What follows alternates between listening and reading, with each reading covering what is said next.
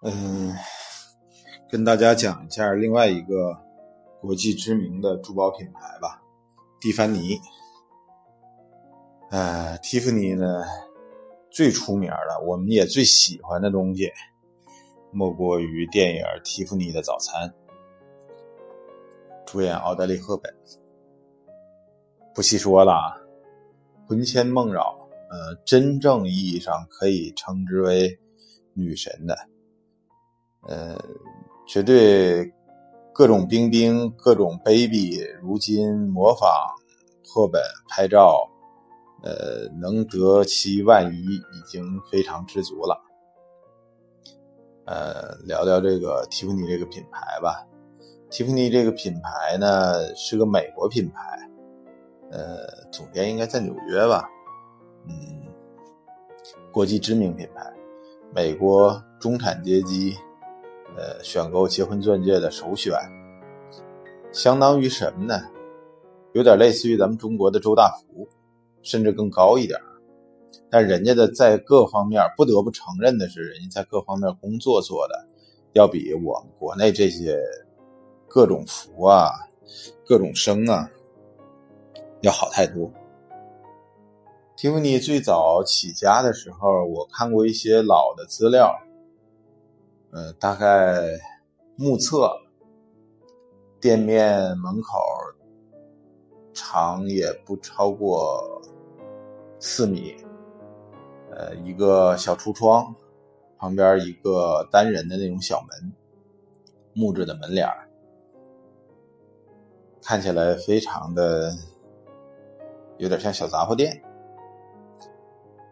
它是我们认可的。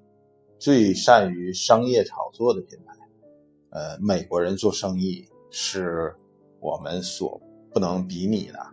不要站在自己中国是有温州人、潮汕人、宁波人去瞧不起人家美国生意人，人家才是真正的大庄家。蒂芙尼吧，可能发展了二十多年的时候，还是咱们看见的，就是我说的那最早的。那四五平米，呃，四五米长的这么一个小门脸儿，他的一次翻身仗是什么呢？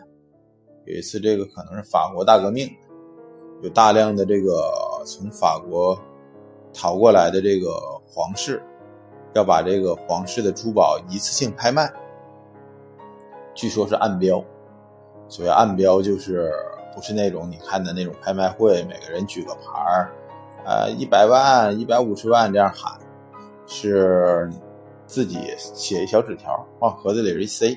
我认可这堆东西多少钱，你认可多少钱？最后一开，一翻一瞪眼蒂芙尼呢标了一个特别离谱、特别高的价格，啊，据说比第二名要高上一倍，还是怎么着的？哎，把这个这些珠宝一次性买下来。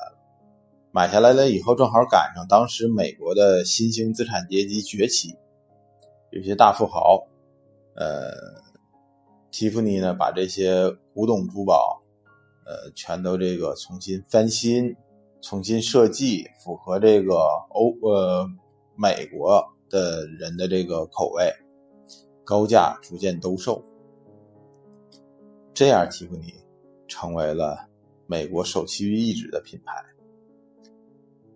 呃，蒂芙尼最常见的，我们经常见着的蒂芙尼的六爪皇冠镶戒指，呃，枕垫型切工的这个钻石，呃，还有一个颜色，我们称之为蒂芙尼蓝，蒂芙尼蓝，就是那么一种粉蓝加粉绿那么一种颜色。说是蓝有点怪啊，其实更像绿。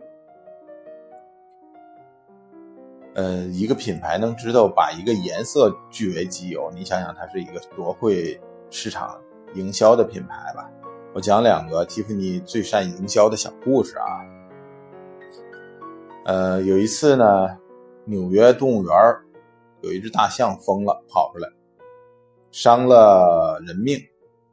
嗯，有好几种说法啊，但是我听到的是。最早听到的是这种说法，说大象跑出来了，是把小孩踩死了，还是怎么着？后来这个警方执法，用枪把大象给打死了。这有点类似于什么呀？类似于今天、去年咱们中国那个野生动物园老虎吃人事件。在中国，在这种体制之下啊，呃，这事儿上一公堂就得了，不会有什么这个商业行为在后面跟进了。当年的美国蒂芙尼非常敏感，他斥重呃斥巨资把这头大象买下来了，买来干什么呀？叫橡皮呀，我说的不是你呃擦铅笔的那东西，就是大象的皮。非常干了以后是非常非常硬、非常非常厚的。蒂芙尼把这些橡皮切成小片儿，呃，镶上银，呃，刻上字儿，纪念这个纽约动物园大象这个踩死人事件，刻上的字儿，在他的这个公司兜售。由于前期啊这个事件。争议性非常大，该不该打死大象啊？踩死人是谁的责任呢？等等等等，园方是否该赔偿啊？已经造成了非常热烈的社会讨论，跟咱们今天老虎吃人这事儿一样，街谈巷议，热点话题。因为你不用做广告，只要一推出这个产品，狠赚了一把。你看看人美国人多会做生意。啊，当然，中国，嗯，现在当前的环境下也不太允许这么做事儿了啊。呃，还有一次，也类似的行为，呃，就是美国向这个欧洲，呃，海底电缆铺设，这个。这个也是一个重大的历史事件了。欧洲与美美洲大陆之间就有了这个通信往来，有了这个电信系统了。但是吧，最初，呃，铺设的时候，呃，这个电缆呢，由于这个技术问题，当年也是摸索着干嘛，断掉了。